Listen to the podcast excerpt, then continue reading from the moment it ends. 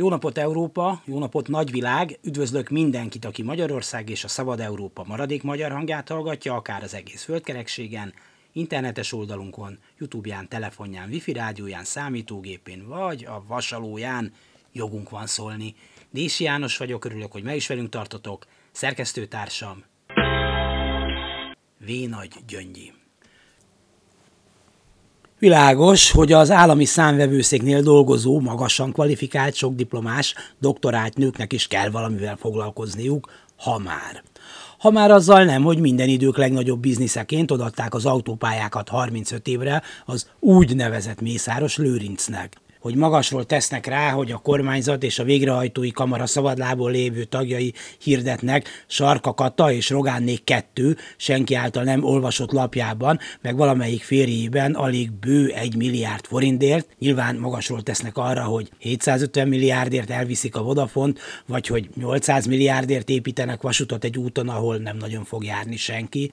Ahogy arról sem nagyon hallunk, hogy Tiborc István napi akvizícióiról mondanak valamit, amikor egyik nap egy bankot, másikon egy biztosítót, a harmadikon egy fuvarozó céget visz haza. Az ász inger küszöbét nem éri el a Balaton fölvásárlása, az ország letérkövezése, de még az sem, hogy ezen túl ki lehet vágni a fákat, ha útban vannak egy-egy palota építésénél, és nyilván az ász jelesei azt sem vizsgálhatják majd, hogy igazak-e a hírek, hogy kiköltöznek eddigi székházukból, mert az a fejedelmi vőé vagy valamelyik barátjáé lesz, és bekölt költöznek valahova máshová, ahol a ner szüksége van az államtól behúzott bérleti díjakra, mert hogy Tiborc. Az élet már csak ilyen.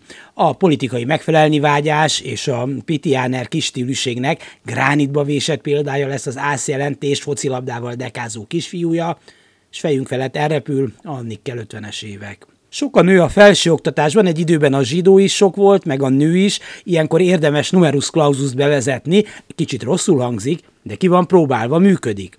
A nagymamám 1920-ban kezdett el egyetemre járni, mesélte, hogy amikor jelesre szigorlatozott, akkor a keresztény egyetemi ifjúság jeles képviselői, őt is, és hát szintén kitűnő barátnőjét elverték, azzal a felkiáltással, hogy egy nő, egy zsidó, na így csak ne jeleskedjen. Szóval hajrá fiatalok, van még hová fejlődni. Szültél ma már? Amúgy, ahogy az Orbáni politikát elnézem, a legjobban annak örülnének, a férfiak se tanulnának annyit, mert abból is csak a baj van mondjuk az én időmben is több lány volt a középsuliban, hát pedig ha már akkor eltanácsolják rendesen, ahogy kell a lányokat a középiskolából, a továbbtanulástól, akkor lehet, hogy én is bejuthattam volna valami rendes felsőoktatási intézménybe, pedig a fociról csak az jut eszembe, hogy úgyis lerúgják a szemüvegemet. Most ide akartam írni, hogy követeljük a numerus clausus de nem írom, mert amióta az irodalomoktatásba kevesebb nő jut be, valószínűleg az iróniát se tanítják, és még valaki félreérti, azt hiszi, komolyan mondom, és mm, kinevez Fideszes miniszternek.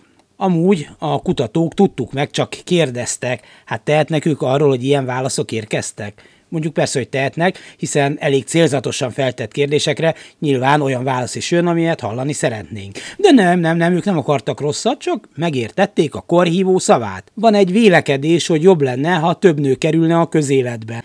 Részben egyetértek, főleg amióta a finn miniszterelnök tevékenységét figyelem. De tennék egy kiegészítést. Az elfideszesedés a közéleti nőségnek sem tesz jót. Lásd Varga és Novák hölgyek.